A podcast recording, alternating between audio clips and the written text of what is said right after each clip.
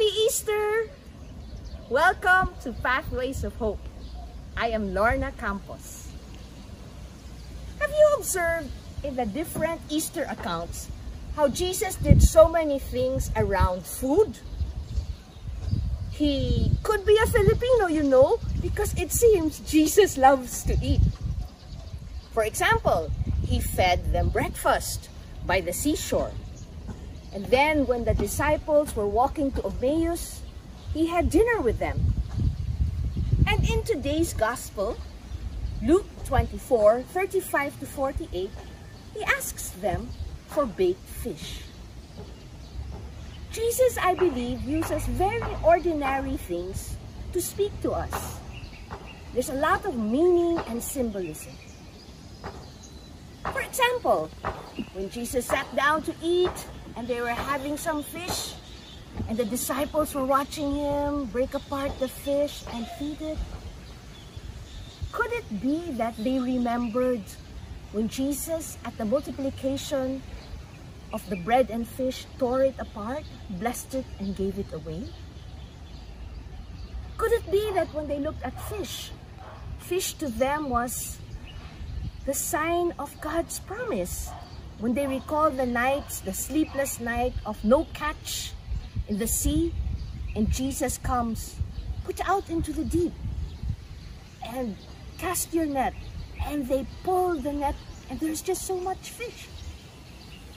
Jesus using the ordinary to do extraordinary things. Remember the disciples here were very sad.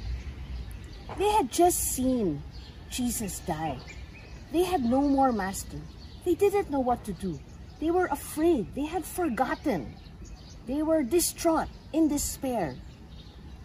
And then they see Jesus. And they say, am I imagining things? It's a ghost, it's a ghost. And Jesus says, give me something to eat. And so he takes the fish, he puts it in. He said, this is Jesus. He is real. He is present.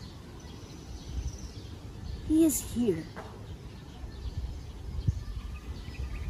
You know, when you look at Facebook alone, the newspaper, the news, it's so easy to get depressed, distraught.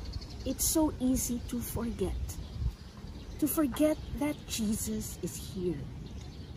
So in today's gospel, in a very simple act of asking something to eat, of breaking the fish, of eating, it's a reminder in a very simple way that Jesus is here. Imagine the apostles watching him eat and they could they recall that this is a promise of hope. My Savior is here as they watched him, as they smelled the food being eaten, the baked fish, they remembered the many things that Jesus had done. And take note, the remembrance is not just for the past. The remembrance is not just hmm, a good memory, but it has meaning upon meaning. And it is the promise that God's word will be fulfilled.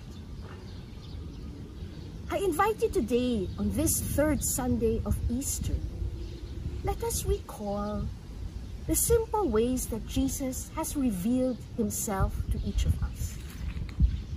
Is it in the fish, like the apostles? Is it in a song? Is it in a picture? Is it in a person? Let us remember that Jesus is here.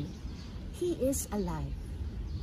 Let us break through despair. Let us break through hopelessness with this tangible example, this tangible symbol that tells us that Jesus is alive.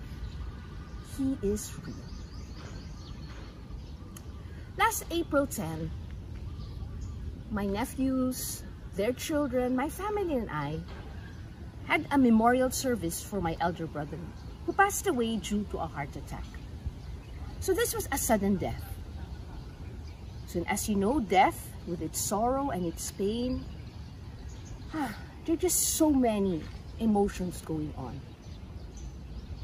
And in the service, as my nieces and nephews, their children, stood up to honor their father by singing Amazing Grace. Amazing Grace, how sweet the sound. So they sang there and their you know their hearts were moved, they were moved to tears, they were sad, but at the same time they were erect. And I believe they were remembering. Perhaps they were remembering as little children how they were with their father and singing this song. Perhaps they were remembering when they were at service and their father would preach.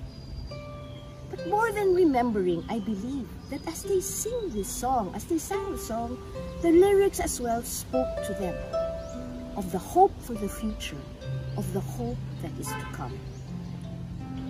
And the following day, as we laid him to rest and put his remains into the tomb, once more we sang Amazing Grace, and I could see my nephews standing erect as they prayed and as they sung, and it was again a remembering. I believe it was also a strengthening, a strengthening that there is hope, that there is life, they are loved, and they are called as well to share the message of amazing grace. It is Easter.